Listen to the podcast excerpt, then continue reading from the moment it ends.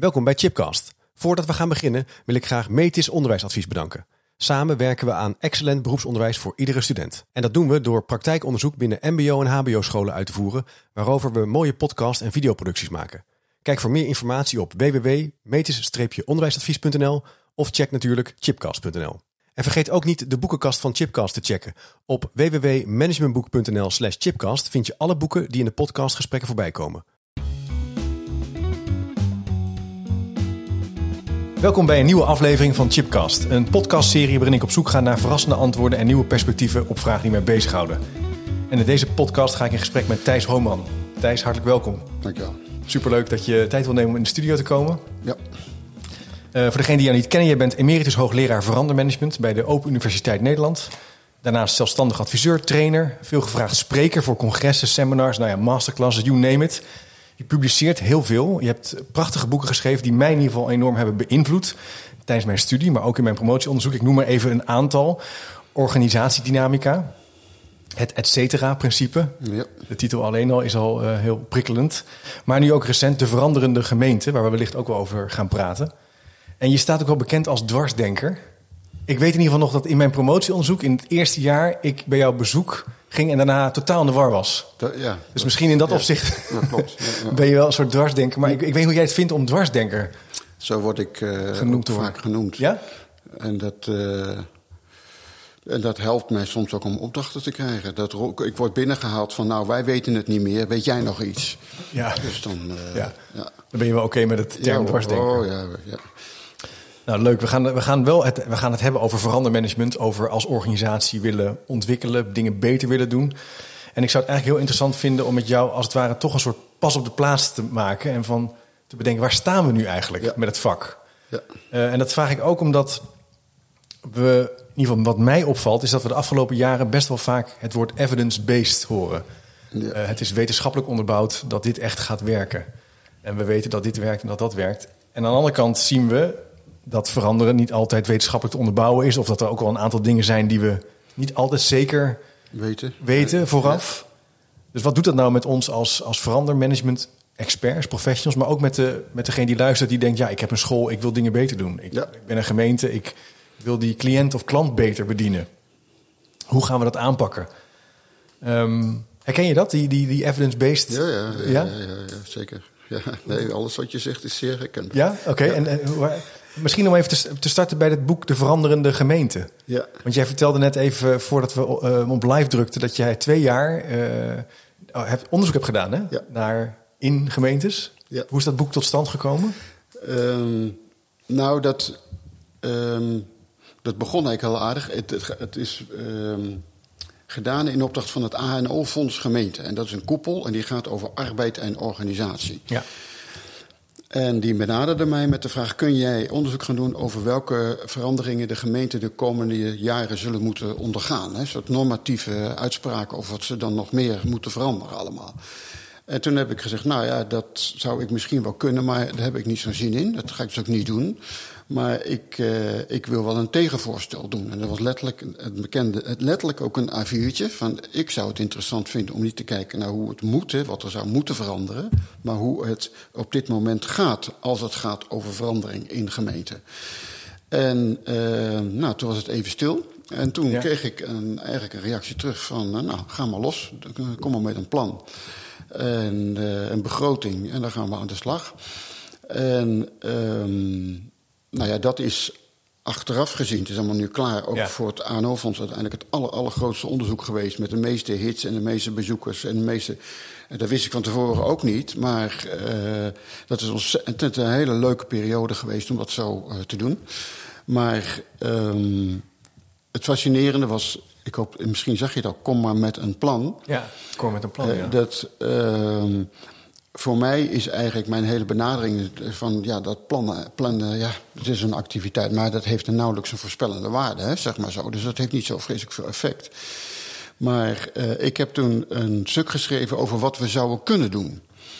Ja, en daar een begroting voor gemaakt. Hè? Dus hoe fictief kun je het allemaal verzinnen? En dat is toen uiteindelijk uh, geaccepteerd. En uh, nou, daar zijn uiteindelijk ook alweer allerlei dingen bijgekomen. Maar um, wat we daar gedaan hebben is een uh, onderzoeksaanpak. En daar kun je allerlei woorden aan geven. Maar we zijn eigenlijk uh, gewoon begonnen. Dus ja. ik had een soort paar nul ideeën. En we hebben iets van twintig seminars of bijeenkomsten georganiseerd. Of leersessies, je noemt het maar iets. Waarbij we open uitnodigen. Iedereen van de gemeente die wil komen, die kan komen. En dan gemiddeld 30 tot nou, 20, 30, 40 mensen kwamen daar dan opdagen. En dan zeiden we, dit is wat we er nu van weten. En dan, uh, nou, dan zie je mensen allemaal reageren. En hoezo dit en dat, en dat snap ik niet, of dat klopt niet, of ja. je mist dat. En dan zijn we dat gaan onderzoeken. Dus uh, ik ben niet begonnen met een gefixeerde onderzoeksvraag, maar gewoon, ik had een aantal nul ideeën letterlijk in de groep gegooid. En als het ware het te onderzoeken subject of object maar laten reageren. En daar zijn we weer op verder gegaan. En daar, dat hebben we dus nou, letterlijk twintig keer zo gedaan. Ja, kan je een voorbeeld geven van iets wat iemand dan zei, wat je, wat je hebt opgepakt? Uh, jawel, maar dat is ook meteen een heel concreet voorbeeld. Uh, eens kijken hoe ik dat inleiden. Nou, laat maar. Ik, ik, even eens, een van de conclusies waar we op uitkomen, daar zal ik straks misschien nog meer over zeggen, is dat naar mijn idee uh, bij dat onderzoek bleek dat het in gemeenten stikt van de verandertrajecten. Het is echt, sommigen hebben er, gemiddeld komen we uit op 25 à 30 tegelijkertijd parallel aan elkaar. En de grotere gemeentes praat je over richting de 100. Ongelooflijke aantallen. Dat, dat is natuurlijk ook ongelooflijk en allemaal belangrijk en groot zijn meeslepend. Maar mijn ja, ooit een onderzoek wat ik ooit eens een keer eh, bij het adviesbureau gedaan, of dat hebben we daar gedaan, bleek dus dat mensen gewoon een gewone medewerker, manager, kan max twee tegelijkertijd aan. Ja. Dus zo begon dat onderzoek al. Van, we hebben een survey gedaan van nou, vertel maar eens wat er allemaal gaande is. Uh, hoe is het mogelijk? Maar een van de belangrijkste conclusies van dat onderzoek is dat als je naar gemeenten als instituut kijkt, is het superbelangrijk dat het hun, haar, zijn legitimiteit behoudt. En legitimiteit houdt in dat alle mensen in, om, buiten, voor, achter gemeente... met z'n allen in grossem ganzen zeggen van... nou, die zijn wel goed bezig. Als je namelijk je legitimiteit, legitimiteit verliest... en dat heet dan ook zo in het gemeenteland... dan gaan de poppen dansen... En dan, je kunt ook gewoon Nederlands zeggen, dan breekt de pleuris uit. Want dan gaat iedereen zich met je bemoeien. En dan kun je geen kant meer op. Dus het je legitimiteit, je license to act, dat is een heel belangrijk verschijnsel om, uh, waar mensen mee bezig zijn. Nou, dat soort dingen heb ik gezegd. En daar viel op een gegeven moment waarbij ik letterlijk ook een van de geïnterviewden, want we hebben ook interviews gedaan, ik citeerde van ja, dat zijn verandertrajecten voor de bühne. Namelijk, door ja. die verandertrajecten kun je laten zien dat je dynamisch bezig bent. En vervolgens ga je er intern zo mee om dat ze niet zo vreselijk veel effect hebben. Die sessies, want jij wilde een voorbeeld van hoe mensen aan reageren. Die sessies werden uh, per sessie ook weer door het ANO-fonds geëvalueerd, heet dat. En standaard, zeker in de eerste zoveel, kreeg ik, waren er altijd twee of drie mensen die mij verboden dit te zeggen. Dus Homan mag zo niet over gemeente praten. Dus oh ja. echt op hoge poten mij de mond willen snoeren. En um, ik dacht op een gegeven moment, nou ja, goed, ik ben niet totaal achterlijk, dus het is niet helemaal nee. maf wat ik roep. En maar waarom dan met zoveel emotie mij verbieden om dit uit te drukken wat ik zie?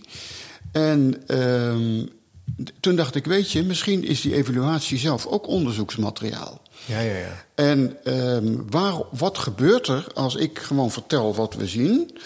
En ook, daar zit ook wel lodige literatuur en allerlei dingen achter. En dat roept zulke emoties op. Dus dat zijn we ook op een gegeven moment gaan uitzoeken. En dat heeft een heel nieuw stuk in het onderzoek aan toegevoegd. En dat gaat over de rol van taal in gemeenten. En uh, heel kort door de bocht gezegd, bete betekent het dat mensen in gemeenten elkaar opvoeden in een bepaalde taal. Ja. En uh, een taal uh, is voor mij niet iets wat mijn gedachten uitdrukt, maar taal vormt mijn gedachten. Als er ergens geen woord voor is, kan ik er ook geen gedachte over hebben. Even plat door de bochten. Nou, en het blijkt dus dat zij met elkaar een taal construeren waarbij ze bepaalde dingen wel zien, over hoe, wat er allemaal gaande is, maar andere delen die niet zo goed lopen en wat dan ook, dat, dat blijft letterlijk buiten zicht. Daar wordt geen taal voor ontwikkeld ook? Daar is ook letterlijk geen... Dat, dat, is er, dus is er dus ook niet? Is er gewoon niet. Nou, oh ja. En op het moment, want ik ga daar dan onderzoek in literatuur, is hier iets over. Dat blijkt dus dat zo'n taal je als het ware...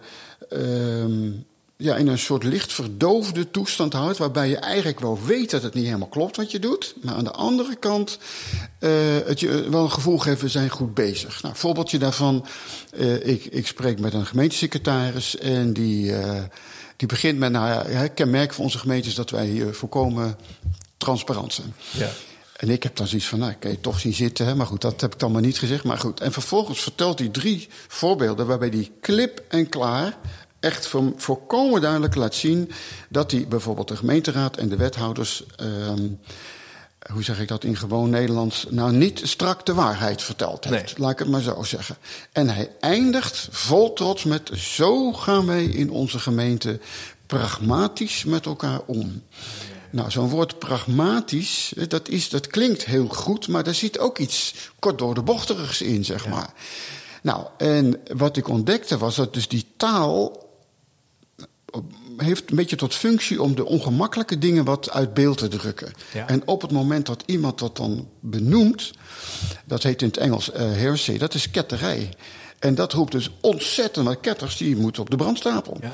Ja, dus... Je legitimiteit wordt daarmee ook aangetast. Eigenlijk zeg je van, nou Chip, uh, je bent, wat jij doet slaat nergens op. Jouw functie zou niet nou, moeten zijn. Het klopt niet. Of het klopt niet. Nou, hè, uh, en um, um, nou, een ander aspect, ik, ik ga het heel vlot doorheen, maar een ander aspect bijvoorbeeld van gemeenten is dat die de. Maar dat geldt ook voor scholen. Daar toevallig net een artikel over geschreven. Maar dat scholen worden natuurlijk geconfronteerd ook met een, een melee aan eisen en verwachtingen van ministeries, van de lokale ja. gemeenten, van ouders, ja. uh, nou, voor, van de docenten zelf, noem alles maar op. En in het jargon heet dat institutionele complexiteit. En dat houdt in dat er eigenlijk zoveel van jou als instituut verwacht wordt... dat je dat gewoon niet meer kan handelen. Nee. Waarbij die verwachtingen vaak ook nog tegenstrijdig zijn... en in de tijd ook nog eens continu veranderen. Nou, dat is dus een geëvalueerde onderzoeksvraag geworden. Dus niet in het begin, maar langzamerhand is voor het gemeenteonderzoek... maar ik vind dat voor scholen ook een hele relevante... hoe behouden we onze legitimiteit als instituutje, of als instituut... terwijl we eigenlijk niet doen wat iedereen van ons vraagt. Nou, dat staat haaks op het bedrijfskundige denken, hè, want je moet inspelen op de ontwikkelingen in je omgeving. En niet van hoe spelen we zo goed mogelijk er niet op in, terwijl ze wel denken dat het goed gaat. En um, nou, daar horen, er zijn drie grote klonten met activiteiten die erbij horen. Eén is het opvoeren van verandertrajecten. Het tweede is het inconsistentie met inconsistentie beantwoorden. Inconsistentie met, inconsistentie. Dus door zelf ook inconsistent te worden. Dus bijvoorbeeld naar die groep dat te zeggen en naar een andere groep heel iets anders. Ja. Of daar iets te beloven en dan het zogenaamd te vergeten. En dan na twee jaar zeggen: Oh ja, dat hadden we ook beloofd. En dan dat weer anders invullen. Ja? Ja, ja, ja? In gewoon Nederlands heet dat hypocriet zijn. Nou, dat was ook een ervaring die ik echt, nou, eindeloos vaak, dat ik dat vertelde aan mensen. Ik heb eens een meneer gehad die echt kreeg helemaal een knalrode kop. Echt, en ik is echt, meneer, gaat het, wilt u even wat water of gaat het allemaal wel goed? En uh, hij zegt, ja, maar dit is precies wat ik doe. Dit is mijn werk. Ja? En dan komt die vraag, die vraag hebben ze ook honderden keer gesteld: van ja, maar ben ik dan, nee, doen wij dit dan bewust? Want als je het bewust doet, ben je hypocriet. Ja, doen we expres dit soort inconsistenties nou, maken? Op daar is dat stuk van die taal ingekomen, door met elkaar een taal te delen, waardoor we dat deels bewust, deels niet bewust van ons daarvan hoeven te zijn. Kunnen we verder en hebben we het idee dat we goed bezig zijn, maar moffelen we ook een hele hoop dingen onder het tapijt. Ja.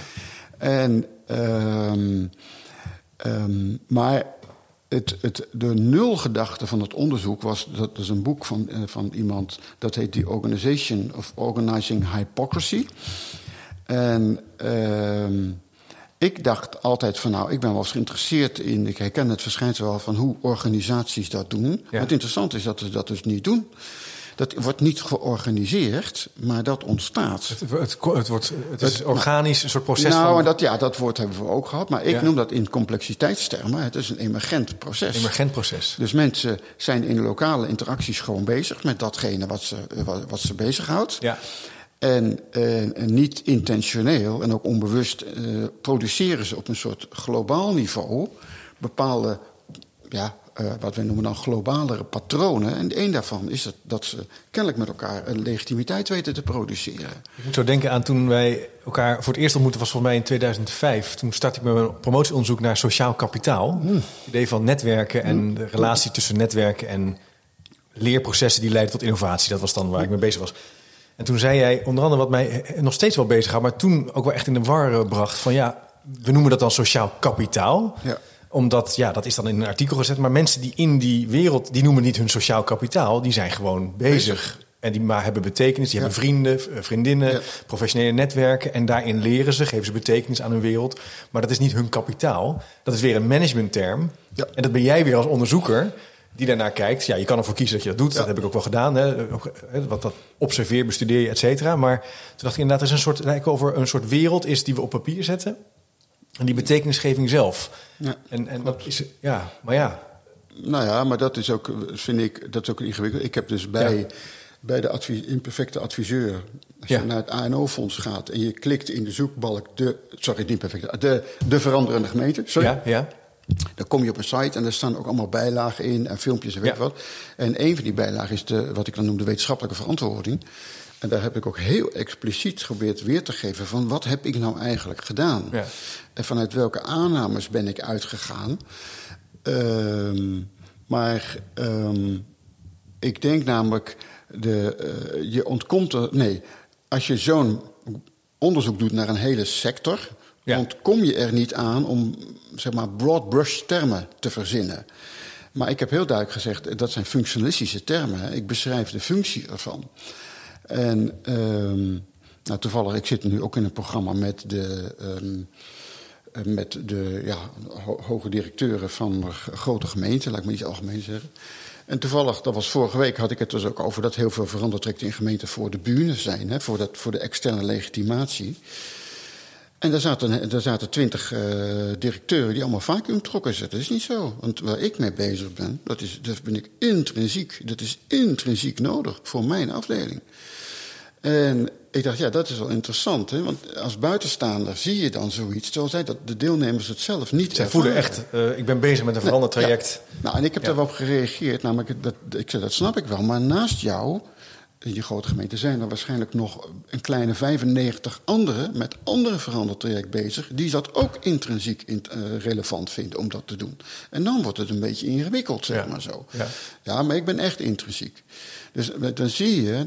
Ik heb toevallig met iemand, een hoogleraar in Noorwegen, met wie ik hierover schrijf. Dan zie je dus dat je als onderzoeker natuurlijk ook labels op dingen plakt. Om ze letterlijk een taal te geven.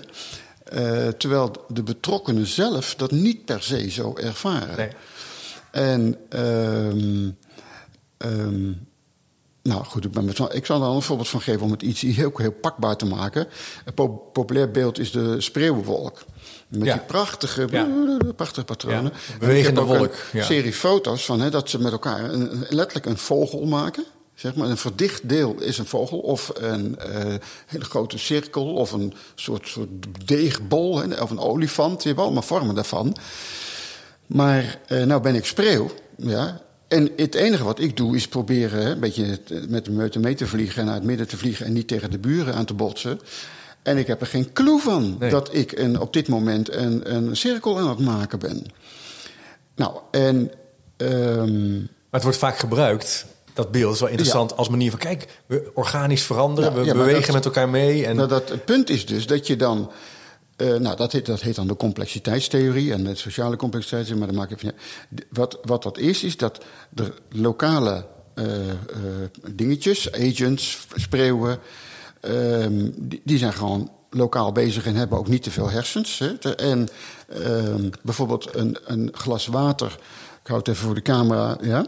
Als je daar hier je vinger in doopt, ja, dan, voel je natheid. Ja. Ja, maar de watermoleculen hebben daar geen idee van dat ze dat maken.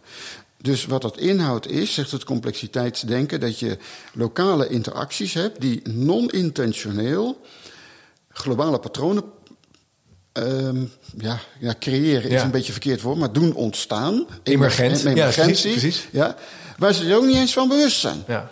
Ja, nou, en ehm, alleen, nou krijgen we het managementwereld. En ehm, dat is een, ehm, want een van de grootste beïnvloedende factoren voor gemeenten, dat heb ik, eh, ik probeer dat nieuwe woorden te verzinnen, dat heb ik genoemd de taalgenootschappen met privé-aanlegstijgers. En het blijkt namelijk dat in gemeenten, ik heb dat nog nooit, echt, daar heb je wel denk ik wel 150 verschillende koepels. Voor elk type functie is een koepel. Hè? Dus voor wethouders, voor griffiers, voor directeuren publieke organisatie. Allemaal eigen koepels. En secretarissen, burgemeester. En dat, dat mengt niet met elkaar.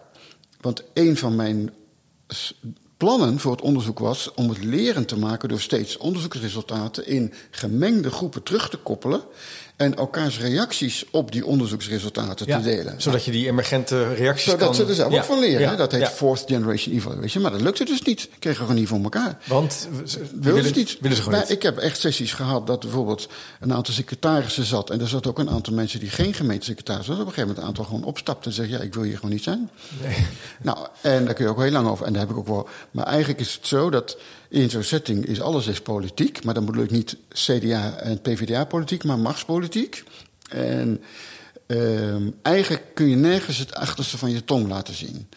En ik heb heel lange gesprekken gehad met bestuurders. Ze zeiden ja. Maar ik heb natuurlijk ook mijn zorgen en mijn twijfels enzovoort. Maar dat mag ik dus als ik in mijn gemeente zeg van ja, ik heb eigenlijk ook geen idee hoe het verder moet. Ja, dan, dan ben ik mijn positie kwijt. Nee, dat is dus nou dan, dat doe je dus. dus. die persoon zei, of dan, ik heb dus de vereniging van type ik-functionarissen. Sorry, en dat zijn mensen die, ja, die letterlijk, citeer ik, dezelfde taal spreken.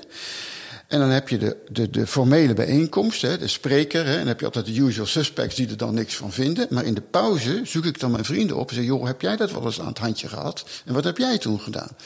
Dus daar heb ik het begrip taalgenootschappen met privé-aanlegstijgers uh, genoemd. Namelijk het punt is: wie nodigen ze uit in hun sessies? Dat zijn de chips, de jongen, de homannen.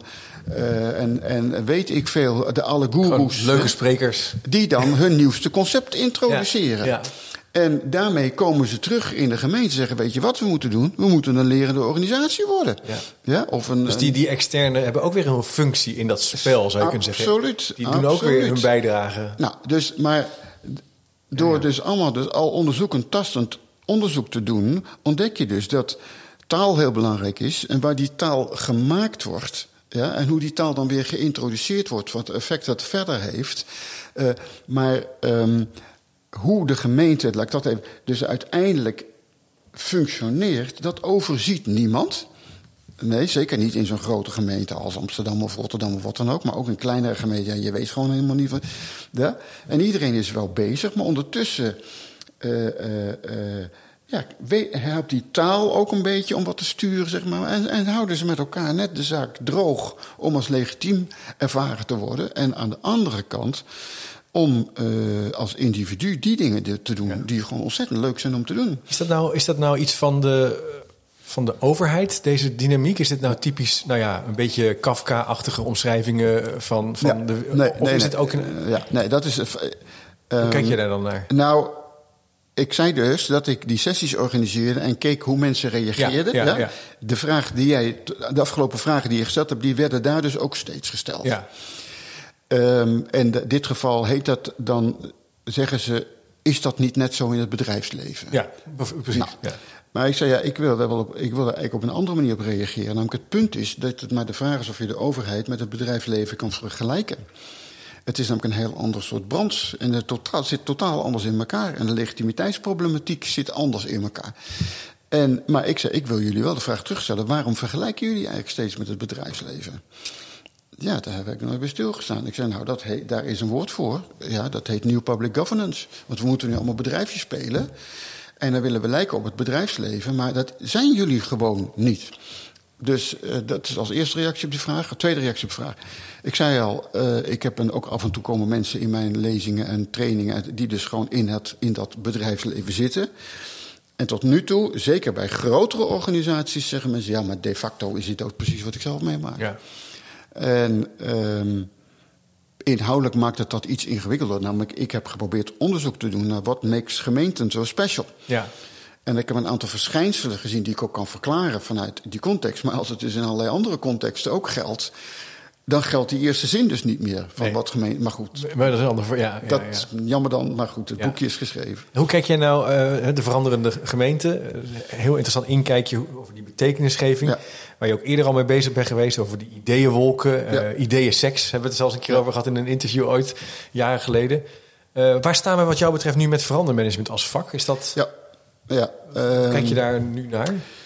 Ehm, nou, deze vraag had je natuurlijk van tevoren opgegeven. Ik merk dat als eerste dat ik juist geen patroon zie. En daarmee bedoel ik, kijk, eh, vroeger, hè, toen alles beter was, maar niet heus.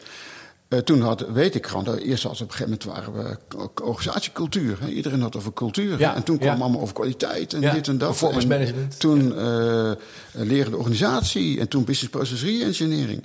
En ik heb het idee dat dat soort hele grote, noem maar even grand narratives, er nu niet zijn. Er zijn heel veel kleintjes, om het zo te noemen. En er wordt wel hè, lean en dat soort dingen worden, en zelfsturing, en dat wordt wel. Dat komt wat vaker voor, maar evengoed wordt er gewoon bezuinigd en procesoptimalisatie Ja. gedaan en weet Ja. ik veel wat allemaal. Ehm, Je zei ook net, ik noem het, je noemt het grand narratives, hè, grote verhalen. Ja. Dus dat zijn blijkbaar de, de- manier hoe we even kijken als veran, in het ja, verandervak. ik- dat, daar Ja. is gewoon onderzoek naar gedaan. dat heet de management fashions. En die hebben allemaal keurig S-curvige loops. En vaak beginnen die in wat heet de kennisindustrie. En dat zijn de, nee, dat zijn de eh, adviseurs en de onderzoeks, de niet-universitaire onderzoeksinstellingen die dan Ja. iets leuks verzinnen. En als dat dan aanslaat, eh, gaat dat exponentieel omhoog en komt het in de mode. En vlak voordat het gaat eh, dalen, gaan de universiteiten er onderzoek naar doen. Want die denken, hé, hey, we, die komen dan met een jaar of tien van verrek, Ja, er is iets. we moeten iets. En die tonen dan aan dat het gewoon helemaal zo niet werkt zoals de bedoeling is. En dan begint het af te vlakken. En meestal is er daarna weer iets nieuws. Ja, ja. En eh, dat is een heer Abrahamson die daar heel mooi onderzoek naar gedaan heeft. Alleen ik heb nu het idee van, nou, er is niet in heel duidelijk één eh, patroon wat zich eh, aftekent. Ehm, dan alleen ehm, dat ze allemaal, wat mij betreft, heel erg, do- noem het maar, dominant modernistisch in elkaar zitten. En ehm, het modernisme, dat is een. Eigenlijk een soort, nou, toch een hele. Je hebt, tegenover het modernisme heb je het premodernisme. Dat is de, laat ik dat even zeggen, dat heeft ook met de geschiedenis te maken. Dat is de tijd, zal maar zeggen, voor de verlichting. Dat we dachten dat waarheid eh, te maken had met eh, waarzeggers en met priesters en koningen. Ja. De verlichting bracht dat wij kunnen zelf wel nadenken. En op een gegeven moment is er een, door de industriële revolutie een tijd ontstaan dat wij ontdekt hebben dat als wij heel goed na denken en daar echt wetenschappelijk, whatever dat is, onderzoek over doen, dan, eh, en we gebruiken dat voor ons werk, hè, machines maken, stoommachines, dan, ja, dan, dan, dan gaat de, de vooruitgang exponentieel eh, de lucht in. Dus het modernisme is steeds de beweging dat je begint met kennis. Kennis wordt ja, zeg maar waargemaakt, gezegd: dit is de enige manier om kennis te produceren. En nou komt jouw evidence-based daarin terug, hè, data gedreven Ja. en weet ik veel wat allemaal.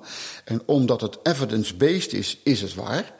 En dat geven we dan door. Hè. Zie ook wat er nu gebeurt met COVID en met klimaat. eh, hè, dat geven we dan door aan de beleidsmakers. En die moeten dan met die ware kennis actie ondernemen.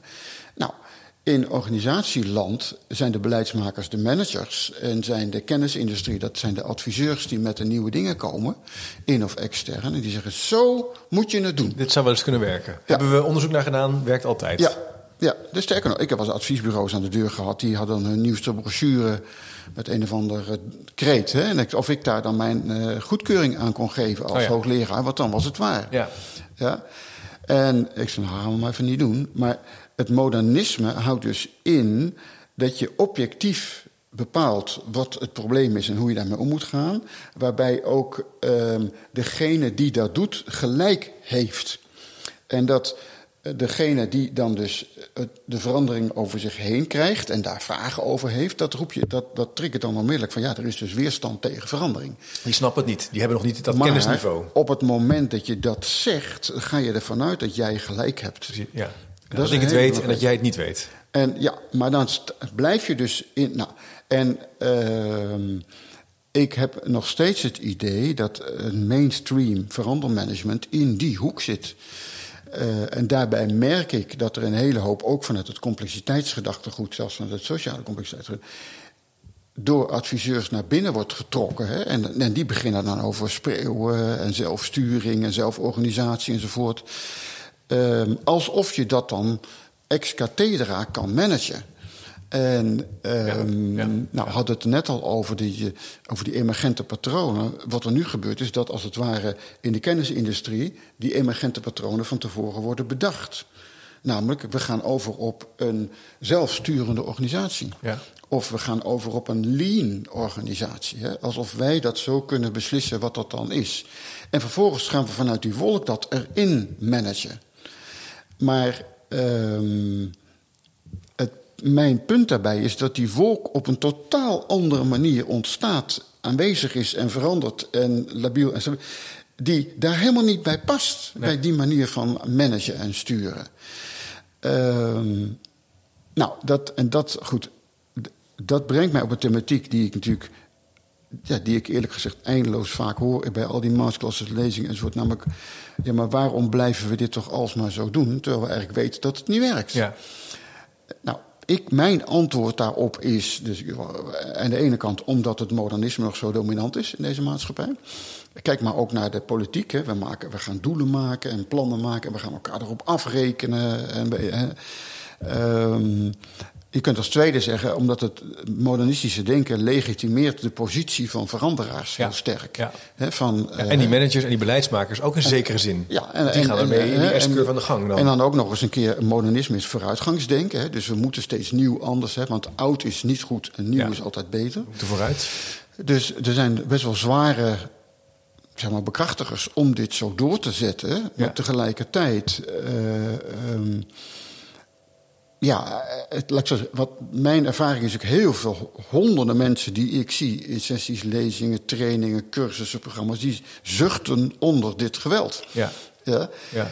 En, en dan zit er dan maar vraag, waarom doen ze dat zo? Ik zeg, nou ja, goed, als je het zo zegt, dan gaan ze dat ook nooit veranderen. Maar de, ehm, dat is wel een heel dominante Ja. ervaring die Ja. ik heb. Dus zeg, zie jij iets in het verandermanagement van, van, van deze periode? Of zo? Ik nou, ik zie niet heel duidelijk een inhoudelijke thematiek. Meer, hè, de ene gaat meer op proces en de volgende zelfsturing, de derde op optimalisatie. Weet je wat, dat allemaal nog rondom elkaar heen. Maar ik zie wel dat dat steeds maar terugtrekt in dat modernisme. Ja. Van, eh, wat ik dan merk is, ja, maar dan moet jij ons vertellen wat wij moeten gaan doen. Ja. ja. En Ik, heb ook, ik herken helemaal ook. Ik heb ook het idee dat er in taal heel erg iets is. De laatste jaren dat we wel. We hebben het heel veel over de bedoeling, over eh, samen betekenis geven. Dus we hebben in taal hebben, we het, hebben ze wel door dat het dus eigenlijk anders zou kunnen. Ja. Hè? We hebben niet, er zijn weinig boeken die gaan echt over prestatiemanagement en oh, weet je. Dus we hebben het Nou, allemaal heel mooi. op- Ja, zijn er ook wel, maar. zijn er zeker. Ja, Maar, hè, dus ja. Er is iets van ehm, cultuur en eh, inclusie. Hè, zijn ook van die woorden samen. Maar dan als je echt in een organisatie komt en gaat kijken naar ontwikkelprocessen, dan worden ze inderdaad vaak vrij lineair. En dan is er ook vaak heel veel haast. Het, is ook, Ja. het moet al binnen een Nou, kwartaal, een half jaar. En, Ja, en maar dat gaat dus over maakbaarheidsdenken. Ja, hè, maar mijn door. fundamentele ding waar ik nu over denk is... ehm, eh, complexiteit is dus... eh, pakken we weer de spreeuwenwolk, die zijn gewoon bezig. Ja. Ja. en die hebben nou, die nauwelijks denken die ergens Nee. over na. Maar met elkaar produceren we iets, of proberen, produceren ze iets. En dan hebben we vaak het complexiteitsfiguur van dat op, het op het lokale niveau interacties. En dan gaan er allemaal dingetjes zo. En dan komt er een wolk naar boven en dat heet emergentie. ja, Maar tussen beneden en boven is geen lineair verband. Nee. En vanuit boven kun je ook, in, kun je, dat is niet terug te brengen tot individuele acties. Ja. Nou, maar wat er bij heel veel van die verandertrekten gebeurt, is dat we nu opeens beginnen met boven. En zeggen, we gaan een flocking, eh, we gaan een spreeuwenwolkorganisatie worden. Een netwerkorganisatie. precies, ja.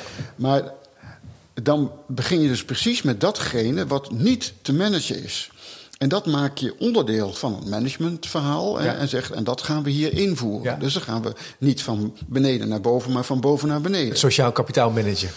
En we gaan de woorden eraan geven die eigenlijk niet, wat niet kan. Je, je probeert iets aan op elkaar te plakken Nee. wat niet. Nou, en daar zijn allemaal ook wel weer allemaal termen voor. Maar ehm, ehm, wat, nou wil ik teruggaan naar die gemeente. Ja. Namelijk, ehm, wat ik ontdekt heb, is het initiëren van formele verandertrajecten. Plan change, met alles erop Ja. en eraan. Eh, en ten, er zijn allemaal, allemaal redenen ervoor dat je dat ook heel, dat allemaal, van wat heel makkelijk kan je dat allemaal doen en zo, zeg maar zo. Maar dat juist, kijk, eh, ik moet een ander begrip interesseren. ik zie gemeenten, maar ook scholen als onderdeel van een, wat wij noemen een institutioneel veld. Dat zijn alle scholen uh, in dit geval en alle bijbehorende gemeenten en de adviesbureau, die met elkaar ongeveer over het, zich op dezelfde uh, activiteiten richten. Hè, zeg ja. maar zo. En het legitimiteitsbegrip komt uit de institutionaliseringstheorie, is namelijk je moet in dat veld serieus genomen worden. Ik weet niet of dat bij scholen ook zo is, maar bij gemeenten, veel gemeenten hebben, veel mensen in de gemeente hebben een soort twee referentiegemeenten. En ik verzin me wat, dan zit je in Lelystad. Ik verzin echt dat. En dan zeggen ze, nou goed, kijk, bij ons loopt alles niet, alles niet even goed. Maar bij, bij, moet je bij Almere kijken. Dat is helemaal bagger, hè? Nou, dus dat, dat met elkaar vergelijken uh, is een heel belangrijk element van die institutionaliseringstheorie. Nou, wat dat wil zeggen is, ik kijk niet meer naar individuele organisaties, maar naar wat er tussen organisaties gebeurt. En daar ontwikkelen zich bepaalde normen over wie of wat moet je zijn als organisatie om hier legitiem gevonden te worden. Ja. Dat noem ik rationaliteiten. Nou, de afgelopen twintig jaar is de bedrijfskundige rationaliteit, de New Public Governance, een zeer dominante rationaliteit geworden. Sterker nog, uit heel veel gesprekken blijkt dat uh, mensen zeggen: ja, je moet management praten, anders word je niet serieus genomen. Dus ook hè, diepe professionals in gemeenten die over uh, omgevingswet gaan, of over vervuiling, of over het uh, sociale domein.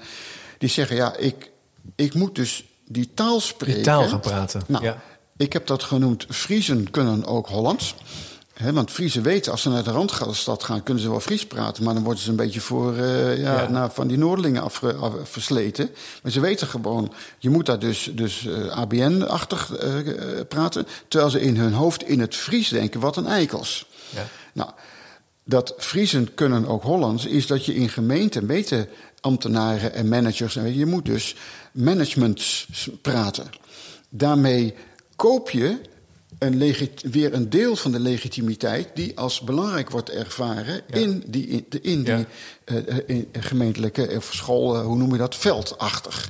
Maar uh, het grote voordeel van de managementtaal, ik heb dat genoemd managementtaal als plakbandtaal, Namelijk juist kreten. Hè? Nou, wat is het? Gepersonificeerd. Dat is een moeilijk woord hoor. Gepersonaliseerd Personaliseerd oh, leren, hè, ja, zeg maar zo. Ja. Wat vind je daar overigens van, van die, van, dat, van die twee woorden? Het, maar, goed. maar weet je zo. En dat is, en dat is nu helemaal in op scholen, hè, zeg maar zo. Hoog en laag en links en rechts, zeg maar zo. Dus je, ja, mensen weten dus, die, die kreet moet je vallen om serieus. Maar in die end is het een volkomen vaag concept. Ja. Daarom noem ik die taal plakbandtaal, omdat je zo kan doen of alles bij elkaar hoort en aan elkaar hè, gereden. Hè, dat maar ondertussen hou je alle ruimte om daar je eigen invulling aan Precies, er zit dus ook de ruimte inderdaad om wel je eigen ding te blijven doen. Dus, je, je verbindt het aan elkaar. Eh, maar goed, dat is een afstandelijkheid. Het hanteren van dat managementdenken en dat modernistische denken... omdat dat zo ongelooflijk dominant is all over the place... verzorgt ervoor dat je legitimiteit behoudt om daarna iets anders te gaan doen. Ja. Snap je? En dat is. Want ik heb. Als je gewoon met managers wat langer praat, dan zeggen ze: ja, natuurlijk, ik snap ook wel dat het zo niet werkt. Maar ja, je moet, hè, je moet toch wat. Dus het interessante is dat die dominantie van dat uh, modernistische denken, noem ik het maar even zo. Ze zullen het ook weer niet labelen, maar zo leef ik het ja, vanuit precies, de filosofie. ja. Um, dat is een fascinerend spel waardoor zichzelf dat ook voorlopig ook in stand houdt. Ja. Sterker nog, het hele onderzoek van de veranderende gemeente ben ik in de gaten gehouden door de opdrachtgever of ik wel de juiste taal gebruikte. En dat ik dus niet de verkeerde woorden gebruikte, want dan zou ik er niet meer bij horen. En uh, nou, kennelijk uh, heb ik het zo goed weten af te schermen. Ja, of je hebt het toch weer te hard opgesproken. Ja. Maar, um, dan zie je dus hoe belangrijk taal is. Ja. En nou, daar heb ik ook iets voor verzonnen. Namelijk, dat heb ik het begrip uh, de kretenmarkt en kreetsurfing voor bedacht. Namelijk, de, dat zeggen die mensen ook. Kijk, je kunt weer verder als je de juiste kreten gebruikt. Ja. Dus ik denk als iemand nu een hartstochtelijk pleidooi gaat houden voor scholen. van nou, ik vind dat we terug moeten naar het uh, massale, klassikale onderwijs. Hè, wat natuurlijk gewoon super efficiënt is, zeg maar zo. En wat de leerlingen ook ongelooflijk veel structuur, helderheid, duidelijkheid, reinheid en discipline biedt. Ja? Maar die persoon zal door de gepersoniseerde, dat weet ik dus niet, personaliseerde fans nee. gedisqualificeerd worden. Ja. Dus met andere woorden, kreetsurfen is dat je weet dat je de meest actuele woorden moet je nu gewoon gebruiken. Ja, kreetsurfen. En dan... Uh, ja, mooi. Maar dat betekent dus ook dat je goed moet weten wat die actuele woorden zijn. Ja. Maar kan je dan, zou je dan kunnen zeggen dat je wel, uh, ja, misschien niet in de goede woorden, maar je kan dus wel aan verandering werken als je op een slimme manier die taal gebruikt. Dat is de, dat, ja, of, of, of, of, is dat niet nog een duurzaam, zeg maar? nou, de, duurzaam mag ik ook niet meer zeggen. Ja. Kijk, wat, we hebben dus ook iets anders ontdekt. Namelijk, het begrip verandermanagement gaat over hoe manage ik één verandering. Ja. Ik heb nog geen enkel boek of artikel gezien waar dat niet... Dat het nee, jij zei net, sommige mensen hebben honderd veranderingen dus, op een bord liggen. Snap je? Dus, en die zijn allemaal bezig om te strijden over, uh, over schaarse hulpmiddelen. Namelijk uh, het, tijd, geld, aandacht en landingsrechten. En landingsrechten is dus dat een manager zegt: kom het bij ons maar doen. In dat verband heb ik een uh, evolutionaire metafoor gehanteerd. Namelijk dat er dus een soort strijd aan de gang is die plaatsvindt in een selectieomgeving. Uh, van welke soorten, uh, varianten van soorten overleven hier wel en niet. En het woord wat ik daarbij gezocht heb, gevonden, ja, dat heb ik genoemd de machtszee. En de machtszee is een, een, metafoor voor de feitelijke machtsverhoudingen in een organisatie, dus ook in een school. Nou, stel een voorbeeldje, uh, weet ik veel wat. Er is een grote scholencombinatie en er wordt een onderzoek gedaan door de inspectie. Ik verzin even wat en het blijkt dat het, ik noem echt even wat, het wiskundeonderwijs of het rekenonderwijs helemaal onder de maat is. Nou, en uh, reken maar dat de mensen van het rekenonderwijs opeens belangrijk zijn. Ja, dus die feitelijke machtsverhoudingen hebben, zeggen heel veel over wat er van buitenaf op de school allemaal afkomt. Ja, ja. Nou, maar dat wisselt dus, dat zei ik, dat is de institutionele complexiteit. Dat wist, kan per uur wisselen. Ja, dus de ene keer zitten. Per vergadering. Ja. zitten die helemaal vol in de picture. En de volgende, nou, daarom heb ik het begrip machtszee. En ik heb ook animaties van echt golven. En naar mijn idee zitten die verandertrajecten op die golven.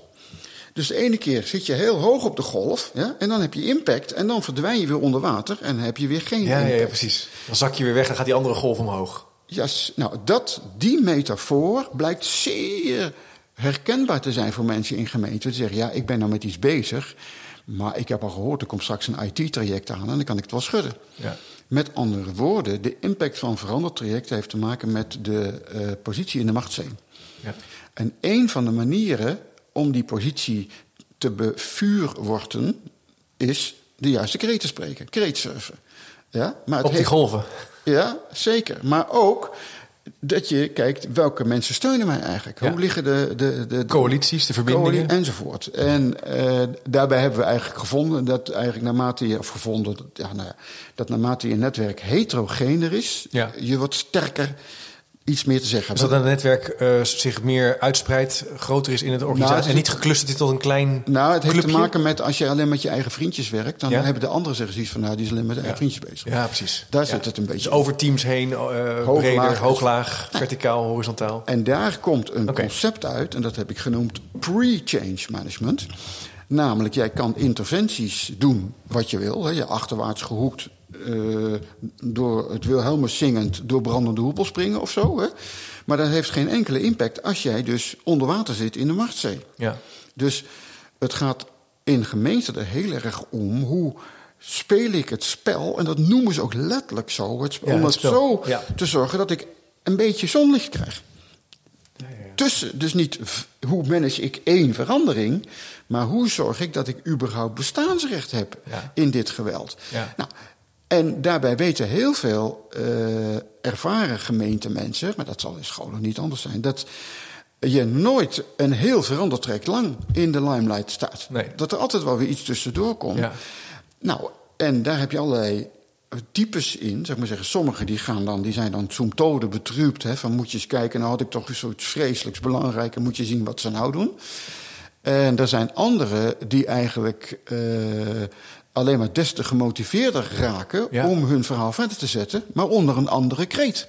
Dus die pakken die golven, die gaan even, die surfen iets meer naar een andere Ja, maar golf. die kiezen een andere kreet. Een andere kreet. Ja, ik, ook een ambtenaar die moest dan fysieke domein. Nou, dat is 30, 40, 50 jaar vooruit ben je bezig. Hè. Ze ja, dat is niet echt dynamisch. Dus dat smolt niet zo goed. Maar dan moeten ze nota's. Hè. Hij, zei, hij zei, ja, kijk, de clue is elke drie maanden. Eh, gaan wij eh, zitten en dan gaan we kijken wat zijn hier de actuele kreten. En die zetten we dan in de titel van onze nota. En hij zegt, verder blijft alles ongeveer hetzelfde. Ja. Maar en toen sprak ik hem, want er zijn ook een aantal mensen die meerdere keren naar die sessies kwamen. Hij zei, hij zei joh, ik wil je iets vertellen, we hebben iets nieuws ontdekt. Ik zei, nou, hoezo? Nou, hij zei, het is nog veel simpeler. Je kunt die titel ook zelfs gewoon constant houden. Maar je moet er gewoon achter zetten, 1.0, 2.0. Dan ben je altijd actueel. En ehm, Het is ook bijna een sketchje als je het zo hoort, toch? Ik, Het is bijna humoristisch. Als je ja, het- maar dat, jongen, dat is. Maar dat het werkt is dus wel. dikke lol, man. Ja. En die mensen hebben daar ook een lol in. maar. ehm, ehm, en dat zegt natuurlijk ook iets over mij. Ik probeer daar met termen als eh machtszeeën, Ja. eh, Ja. taalgenootschap met privé. Ja, gebruikt ook probeer ik taal, nieuwe woorden te geven die heel herkenbaar zijn, maar niet al de connotaties hebben van bestaande woorden. Maar met een kleine glimlach. Eigenlijk maak je ook nieuwe taal. Ja, ja zeker. Ja, ja, ja. Want je gebruikt ook een aantal keer Maar- Duits, viel me op. Zeg je? Je gebruikt een aantal keer ook Duits. Ja, och, maar kon alle talen. Ja, ja, precies. Je gebruikt taal om, op, om Ja, mensen ook te verleiden om op een andere manier te kijken. Nou, dat Of zou je dat niet zo zeggen? Nee, het is, daar heb ik gewoon zelf gewoon veel lol in. Heb je zelf veel lol? Ja, ja, precies. Maar nee, ik, heb wel, ik wil woorden gebruiken die niet besmet zijn. Want i- Ja. je kunt in plaats staan zeggen, nou ja, dat is gewoon machtsdynamiek en communicatieprocessen. Ja, klaar. En dan zegt het niks meer. Nee. Maar, ehm, ehm, maar wat. ehm, dan laat ik maar weer even praten over. ehm, die, die, wat, wat zien wij in veranderland? Hè? Ik zei dat modernisme overheerst heel erg. Ja. En ik denk, daar is dus iets. Dat is te begrijpen, omdat managers ook naar dat zekere op zoek zijn, dat Ja. beheersbare. En ik heb ook wel echt, echt toch ook wel veel consultants gesproken. Die zeggen: kijk eens, als je dat contract, contracting, dat doe je zo planmatig als maar zijn kan. Ja? En dan als je contract hebt, gaat het contract, kijkt niemand meer naar en ga je gewoon aan de slag. Dus daar zitten allemaal rare knipjes eh, in. Maar wat ik dus in het algemeen, het blijft heel modernistisch. Maar als je dan eh, bijvoorbeeld, het, nou, niet om nou reclame, we hebben het boekje Imperfecte Adviseur. Ja, ja. Met allemaal mensen, wat doe je nou? De rug die eh, imperfect is. Wat, wat doe je nou eigenlijk? Dan zie je dus ook dat ze zich helemaal niet planmatig gedragen. Nee. Dus dat het feitelijke gedrag heel erg improviserend, reagerend, machtsgeladen. Eh, nou, met andere woorden, ehm, dat de modernistische bril die we alsmaar opzetten, het ook onmogelijk maakt om dit soort dingen te zien. Ja. Want dit Wat- worden bijzaken, terwijl ik denk dat dat hoofdzaken Ja, zijn. wat, ik, wel- wat ik wel lastig vind eh, rondom. Maar dan zeg ik het even in mijn eigen taal: van het eh, de werkelijkheid construeer je met elkaar. Je geeft constant betekenis aan, aan, aan, aan de verandering of aan waar je staat met je veranderplan. Wat kan je dan nog doen als, als, je, oh, heel veel. als je een probleem hebt en je wil iets oplossen? Is zijn er nog aanpakken die je kan? En je kan geen plan van aanpak meer, bijna meer maken zonder er kritiek op te krijgen. Maar toch zullen er wel. Ja, je hebt er ook veel over geschreven natuurlijk. Maar we gaan. Tools en techniek. Tools en techniques. Ik zal hem even op de website trouwens zetten. Want we hebben best wat linkjes genoemd. Dus die komt even op de website. Kan je ernaar doorlinken. Maar hoe, hoe kijk je daarnaar? Ja, je, wil, je, wil, je wil in beweging komen. Je wil aan de slag. Nee, nee, nee. je zei al, nee, nee, nee, nee, nee, nee, zo kijk ik er dus jij zegt er is al beweging. Er is, eh, nee, kijk, ten eerste is er geen één je. Nee. Hè, want het management wil misschien wel in beweging komen, maar dat is dan al vaak al een compromis Ja. van management overleggen. En daarnaast, ehm, nou, ik ga toch noemen, in gemeenten hebben we namelijk ontdekt dat er naast de formele trajecten ook nog evenvele informele trajecten Oké, zijn. ja. En dat zijn de zogenaamde, ben ik gaan noemen, de veranderfonteintjes. En dat zijn mensen die hebben geen visie, maar die zijn ergens heel boos over. Concreet, bijvoorbeeld mensen die een tijd in het gemeentekantoor gewerkt hebben... en die dan bijvoorbeeld een wijk ingaan voor een opdracht of zo... en ontdekken wat de gemeente daar allemaal aan ellende aanricht. Ja. En die komen terug met een zin van, dit kan toch niet waar zijn? Ja, en die gaan zelf iets doen. Ja, ja, ja, ja. Dus die beginnen niet van, ik wil iets bereiken... maar die beginnen iets van, ik wil iets weghalen. Weghalen, ja. ja. En die blijven meestal onder de radar. Ja? Maar die komen allemaal toch ook weer in dezelfde machtszee terecht. Hè? Dus die zijn helemaal goed met netwerken en dergelijke. Maar dat zijn allemaal jus die ook willen veranderen. Snap je? Dus niet de zin je wil veranderen. Klopt in mijn ervaring Nee, niet. Want er nee. zijn bij we- nou, ik, ik had ook een keer een sessie bij een van de grote gemeenten met een man of 200. En uiteindelijk eh, zij stond een van de mensen op en zei: Ja, maar we zijn wel allemaal bevlogen ambtenaren. Ik zei, nou, Ja. dat herken ik, maar ik herken hier wel evenveel verschillende bevlogenheden als dat hier mensen in de Precies, zaal zitten. ja, dat- precies. Dus er is niet één je Nee. die wil veranderen. Nee, er zijn allemaal eh, ideeën, frustraties, wensen. En sommigen ook, die willen juist helemaal niks Sommigen willen veranderen. helemaal niks, nee. De- de- alles is mogelijk. Nou, en ehm, dus in de complexiteitstheorie hebben we het dan dus weer, even om je dat afgezaagde voorbeeld, die van over een wolk spreeuwen. Ja. Het is brrr, allemaal met zichzelf bezig en die botsen af en toe tegen de buren en zo. En ehm, ehm, dus eh, de zin van. ehm, kijk, met regulier verandermanagement is hoe breng je stilstand in beweging. Het complexiteitsperspectief zegt nee, er is continu beweging. En wat bijzonder eigenlijk, dat er, dat er patronen ontstaan. Dat is precies de tegenovergestelde redenering. Nou, als je zegt van je wil veranderen, dan eh, eh, en, heb je daar dan een aanpak voor of zo, hè? dan is mijn eerste punt. Het je die wil veranderen is in het modernistische een geobjectiveerde je die een waarheid spreekt. Omdat de manager zegt dat het hier het roer om moet, moet het roer om. En als je dat niet vindt, heb jij een probleem. Daarmee objectiveer je de manager. Ja, ja. In mijn perspectief, als er een je is die wil veranderen, heb je een subjectiviteit van n is 1. Ja? Eén iemand wil iets. Eén, iemand wil Ja. iets. En daarnaast willen allerlei anderen ook iets, hè, zeg maar zo. Of niet, of wat dan ook. Maar die ene heeft dus bedacht van... nou, het, weet je, we gaan hier allemaal eh, naar een paperless office toe of zo. Hè, van Ja. en... ehm, nou, dat heeft hij dan verzonnen. Nou, en, eh, of heeft hij opgepikt bij zijn eigen taalgenootschap met eh, enzovoort. Ehm, en het interessante is dat daar waar mensen dus iets in hun kop hebben, of onzekerheid, of wat, gaan ze, wat gaan ze doen? Ze gaan met elkaar lullen. Dus Ja. binnen, binnen als, hij dat, als hij dat durft, dat doet, dan binnen no time vind je dan vanzelf wel mensen die echt zeggen: Nou ja, eigenlijk vind ik dat eigenlijk ook wel. En ik eh, steun wel, of, of weet je, eigenlijk, ja, wij noemen het eh, digitaal werken, daar zijn wij er al lang mee bezig. En zo ontwikkelen zich min of meer spontaan allerlei nieuwe klonten ten opzichte van de bestaande klonten. En, nou, en dat kan zich, als dat verder geamplificeerd wordt, zoals het heet, kan dat ertoe leiden dat er een hele grote klont ontstaan en de machtsverhoudingen gaan kantelen. Ja, ja. Als je dat intentioneel wil doen, hè, zeg maar zo, gaat het er dus als eerste om je heel goed af te vragen van wat, eh, eh, ja, je verzint het maar, wat vind ik dan zo helemaal zo vreselijk belangrijk hier? ja. Of, of wat is nou eigenlijk de olifant in de, in de Ja. kamer? Waar, ik denk, ja jongens, dit is gewoon het punt, hè, zeg maar zo. En dan is de volgende vraag: ken je dan ook mensen die dat eigenlijk ook wel vinden? Nou, en mijn bewering is, gegeven dat het dus alle kanten op gaat, is dat die mensen er nou met 99% zekerheid zijn. Ja. Niet binnen de organisatie, dan maar buiten, maar ze Ja, zijn er. ja. En ehm, veranderen is dan niet zozeer van nou, ik ga broadcasten, hè? we gaan naar een paperless office, maar is, eh, ik noem dat altijd leave the veranda and go out into the jungle, met mensen in gesprek gaan. En dan niet zozeer over vind jij dat hier ook een paperless office moet komen, maar simpelweg rondom de vraag: wat ben jij zo, wat doe je zo? Waar ben je mee bezig? Ja. Ja, ja, ja. Of wat gebeurt er hier? Of iets of wat er op het bureau ligt waar je het over. God, mooi, leuk schaaltje. Heb je, is dat vaak? Nou, en al pratend, wij zijn zo gemaakt dat wij zelf ontdekken of er een klik is of niet. Ja.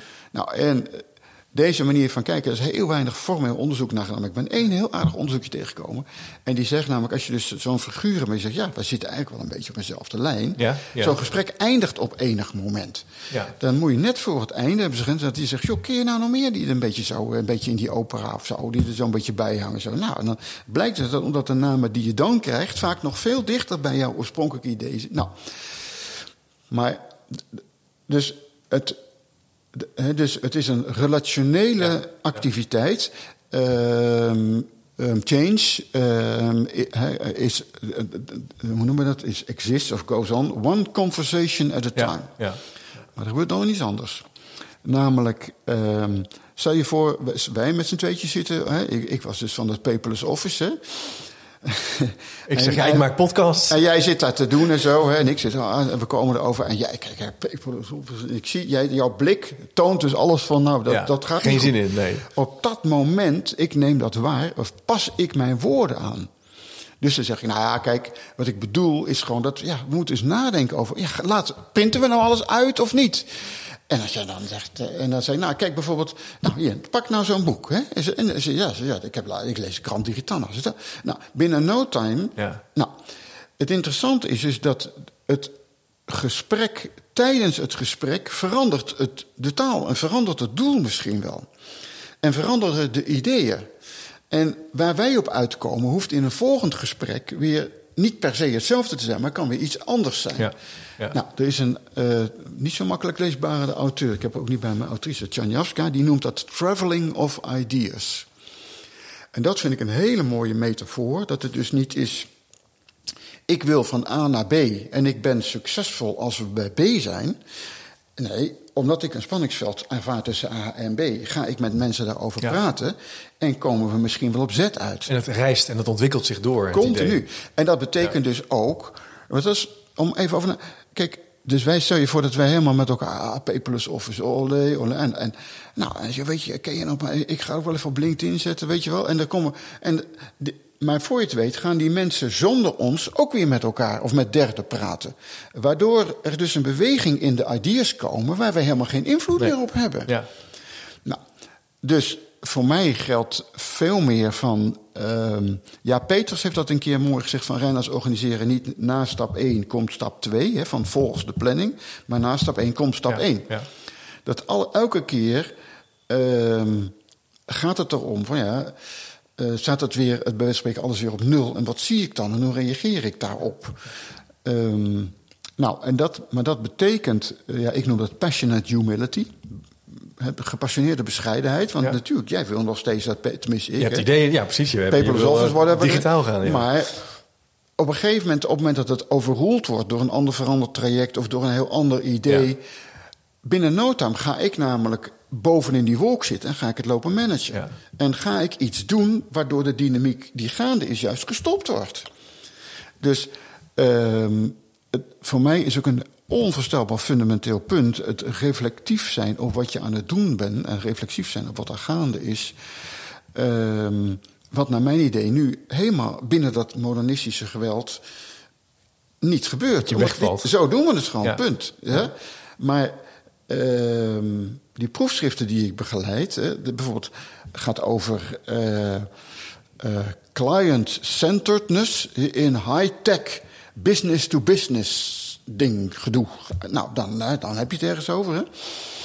En, maar ja, ga je dat dan managen als een doel, hè, zeg maar zo? Ja. Of is dat zo dat er in alle interacties momenten zijn waar we ontdekken van gek, dat, toen hadden we echt het idee, de client namelijk ook, dat we client-centered waren. Ja, en ehm, wat was dat eigenlijk? Maar als je daar niet zo op reflecteert, kun je dat ook nooit ontdekken. Nee. En blijf je vasthouden aan jouw voorgeprogrammeerde van East naar Sol. Ja, maar zo, eh, dat, ja, dat, is, nou, dat is wat ik aan de zijkant van een spreeuwenhoop ga staan en zeggen: jullie moeten nu een konijn maken. Ja. En ik denk dat het groot, die spreeuwen, die horen iets en die vliegen gewoon weg, denk Ja, ik. Of zo. Ja, ik vind het, het beeld van een spreeuw toch wel, eh, blijft wel bij me bij. Maar het is eh, eh, super interessant, Thijs. Ik denk dat we het laatste nog niet over hebben gezegd. In ieder geval wel in deze podcast. We zijn wel aan het eind gekomen van, het van de tijd die we hebben. Zitten nu op een uur. Zonde. Dus degene die nu luistert en denkt... hey, ik heb er nog vragen over. Dan zou ik zeggen, ga naar chipcast.nl. Check de links en de boeken die, die Thijs heeft gegeven. En stel een vraag. Dat kan ook via chipcast.nl slash vraag. Mocht je een reflectie hebben of een idee... of denk, hey, ik wil ook paperless, een paperless Nee, office ja. zijn. Nou, ik, ik, wil wel, ik wil zelf wel een punt indienen op de chipcast. ja? Ehm, omdat ik namelijk congruent wil zijn. Ik ben namelijk nu bezig met een nieuw boek. Om Kijk. dit sociale complexiteitsdenken toe te passen op het klimaatdebat. Oh ja, En het punt is, kenmerkend voor het klimaatdebat is dat het, de, dat heet het stijgerende paard. Hè. Iedereen roept continu Ja. modernistisch wat er moet gebeuren, maar niet, er gebeurt Niemand doet het. te weinig. Ja, gebeurt te weinig. En het eindigt in een zeer scherp gepolariseerde Ja. wereld. En ik ben dus bezig om een taal te ontwikkelen dat als je daar middenin zit, als spreeuw, hè, wat maak ik nou mee en wat betekent het om daar invloed op uit te Ah, oefenen? tof. Dus als mensen daar nog tips voor hebben, dan eh, graag. Nou, laat je horen zou ik zeggen. Dan, eh, dan, dan, dan linken we je. En wie weet kom je nog eens een keer terug om dan daarover te praten. Ik ben er heel benieuwd Ja. naar. eh Thijs, dankjewel voor je tijd. Als je nu luistert, vergeet je niet in te schrijven op chipcast.nl slash doe mee. Dan krijg je gratis en voor niks om de week een nieuwsbrief met meer informatie en achtergrond. Gratis en voor niks. Ik zeg altijd maar zo, wie wil dat nou niet? Thijs, superveel bedankt. Graag Het gedaan. uh, gave gesprek en uh, tot de volgende keer. Dankjewel.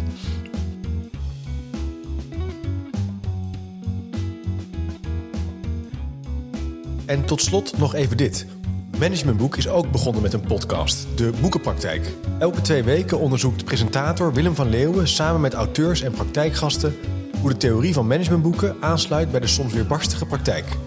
Beluister de Boekenpraktijk via je favoriete podcast-app of ga naar www.managementboek.nl/podcast.